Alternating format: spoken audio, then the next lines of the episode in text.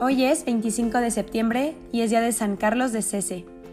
Este humilde hermano franciscano escribió por orden expresa de sus superiores los recuerdos de hechos especiales que le sucedieron en su vida. Son los siguientes. Nació en 1620 en el pueblo italiano de Cese. De familia pobre, cuando empezó a asistir a la escuela, un día, por no dar una lección, el maestro le dio una paliza tan grande que lo mandó a cama. Entonces los papás lo enviaron a trabajar en el campo allá pensaba vivir para siempre. Pero sucedió que un día una bandada de aves espantó a los bueyes que Carlos dirigía cuando estaba arando y estos arremitieron contra él con gravísimo peligro de matarlo. Cuando sintió que iba a perecer en el accidente, prometió a Dios que si le salvaba la vida se haría religioso, y milagrosamente quedó ileso sin ninguna herida. Entonces otro día al ver pasar por allí unos religiosos franciscanos, les pidió que le ayudaran a entrar en su comunidad. Ellos lo invitaron a que fuera a Roma a hablar con el Padre Superior y con su recomendación se fue allá con tres compañeros más.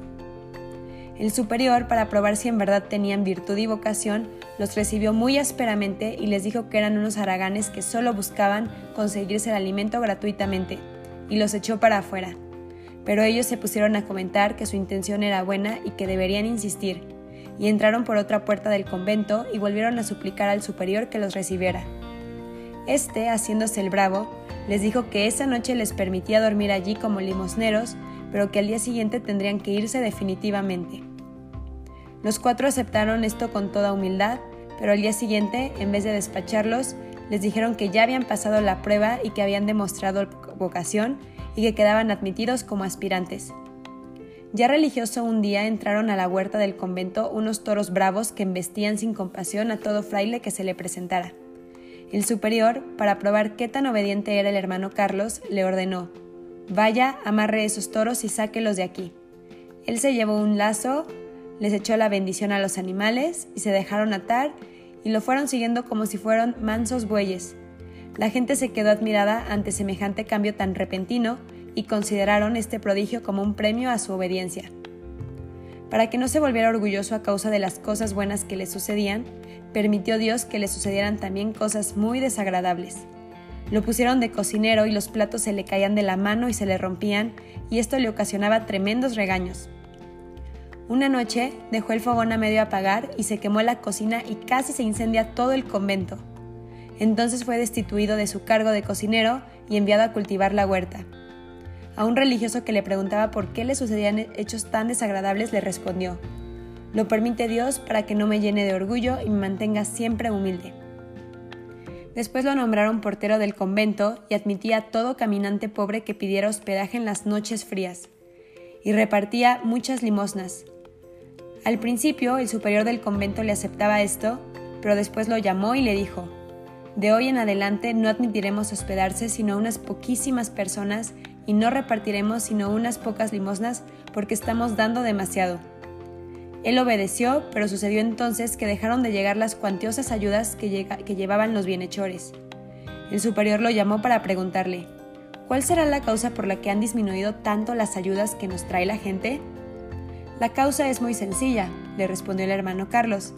Es que dejamos de dar a los necesitados y Dios dejó de darnos a nosotros, porque con la medida con la que repartamos a los demás, con esa medida nos dará Dios a nosotros.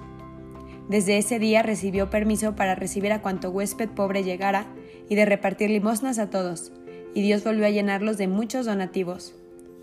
Tuvo que hacer un viaje muy largo acompañado de un religioso y en plena selva se perdieron y no hallaban qué hacer. Se pusieron a rezar con toda fe y entonces apareció una bandada de aves que volaban despacio delante de ellos y los fueron guiando hasta lograr salir de la selva. El director de su convento empezó a tratarlo con una dureza impresionante. Lo regañaba por todo y lo humillaba delante de los demás.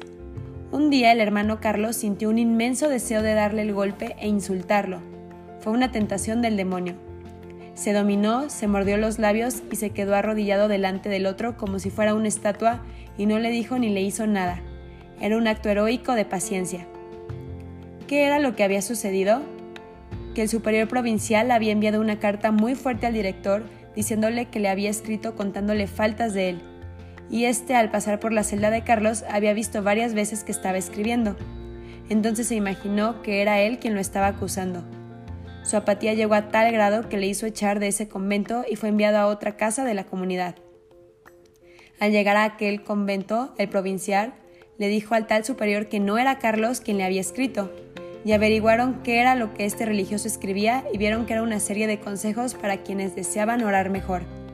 El irritado director tuvo que ofrecerle excusas por su injusto trato y sus humillaciones, pero con esto el sencillo hermano había crecido en santidad. Las personas le pedían que redactara algunas normas para orar mejor y crecer en santidad. Él lo hizo así y permitió que le publicaran el folleto. Esto le trajo terribles regaños y casi lo expulsan de la comunidad. El pobre hombre no sabía que para esas publicaciones se necesitan muchos permisos. Humillado se arrodilló ante un crucifijo para contarle sus angustias y oyó que nuestro Señor le decía, Ánimo, que estas cosas no te van a impedir entrar en el paraíso. La petición más frecuente del hermano Carlos a Dios era esta, Señor, enciéndeme en amor a ti. Y tanto la repitió que un día, durante la elevación de la Santa Hostia en la misa, sintió que un rayo de luz salía de la sagrada forma y llegaba a su corazón. Desde ese día, su amor a Dios creció inmensamente. Al fin los superiores se convencieron de que este sencillo religioso era un verdadero hombre de Dios y le permitieron escribir su autobiografía y publicar dos libros más, uno acerca de la oración y otro acerca de la meditación. Gracias hermano, hermano Carlos, porque nos dejaste estos bellos recuerdos de tu vida.